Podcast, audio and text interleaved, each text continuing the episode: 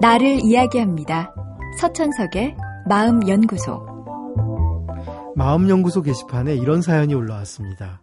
며칠 전 육아 문제로 부부싸움을 하는데 남편이 제게 말하더군요. 난 최선을 다하고 있는데 당신을 만족시킬 수는 없는 것 같아. 이야기를 듣고 생각해 보니 정말 저는 유독 남편에게만 까칠합니다. 아이들이나 친구들에겐 그들 입장에서 생각하고 너그럽게 대하는데 남편에게만은 늘 날카롭게 심판하려 들고 끊임없이 요구를 합니다. 가장 가까운 가족이 가장 많이 상처를 줍니다. 가까운 만큼 아껴줘야 하건만 가깝다는 이유로 함부로 대합니다. 가족이기에 남에게 못할 과도한 요구를 하면서도 가족이기에 미안하다, 고맙다는 인사도 쑥스러워 하지 못합니다.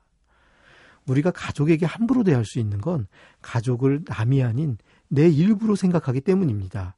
우린 나와 가까운 타인을 내 일부로 생각하고 그가 내 일부처럼 행동하길 소망합니다.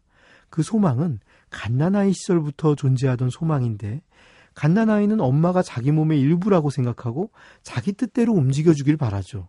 그러나 그 소망은 곧 아픈 배신을 경험합니다. 엄마는 내 뜻대로 움직이기는커녕 내 마음도 몰라준다는 걸 곧 알게 되니까요. 배신을 당해서 아이의 소망은 좌절됐지만 그렇다고 사라진 것은 아닙니다. 언제든 가까운 관계가 만들어지면 다시 살아납니다.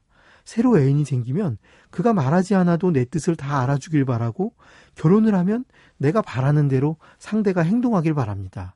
아이를 낳으면 아이가 내 뜻대로 커가기를 소망하고 그대로 따라주지 않으면 견디기 어려워합니다. 그렇게 우리는 어린 시절 못 이룬 소망을 계속 이루려 꿈꾸고 또 좌절하고 그러면서도 또 이루려 합니다. 하지만 가족은 남은 아니지만 그렇다고 결코 내 일부도 아닙니다. 그저 내게 가장 가까운 남일 뿐입니다.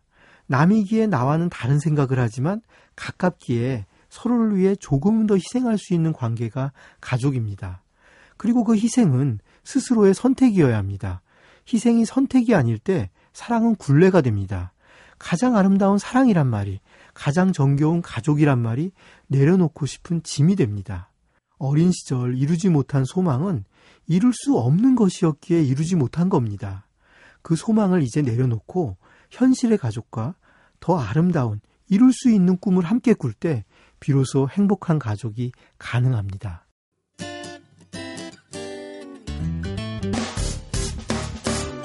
기쁠 때면 내게 행복을 주는 슬플 때면 나의 눈물 닦아준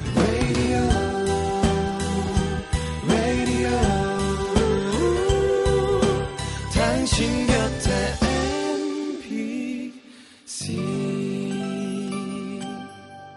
MBC 라디오는 미니와 pooq TuneIn 어플리케이션을 통해 모든 스마트 기기와 PC에서 청취가 가능하며 팟캐스트로 다시 들으실 수도 있습니다.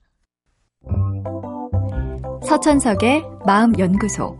지금까지 정신건강의학과 전문의 서천석이었습니다.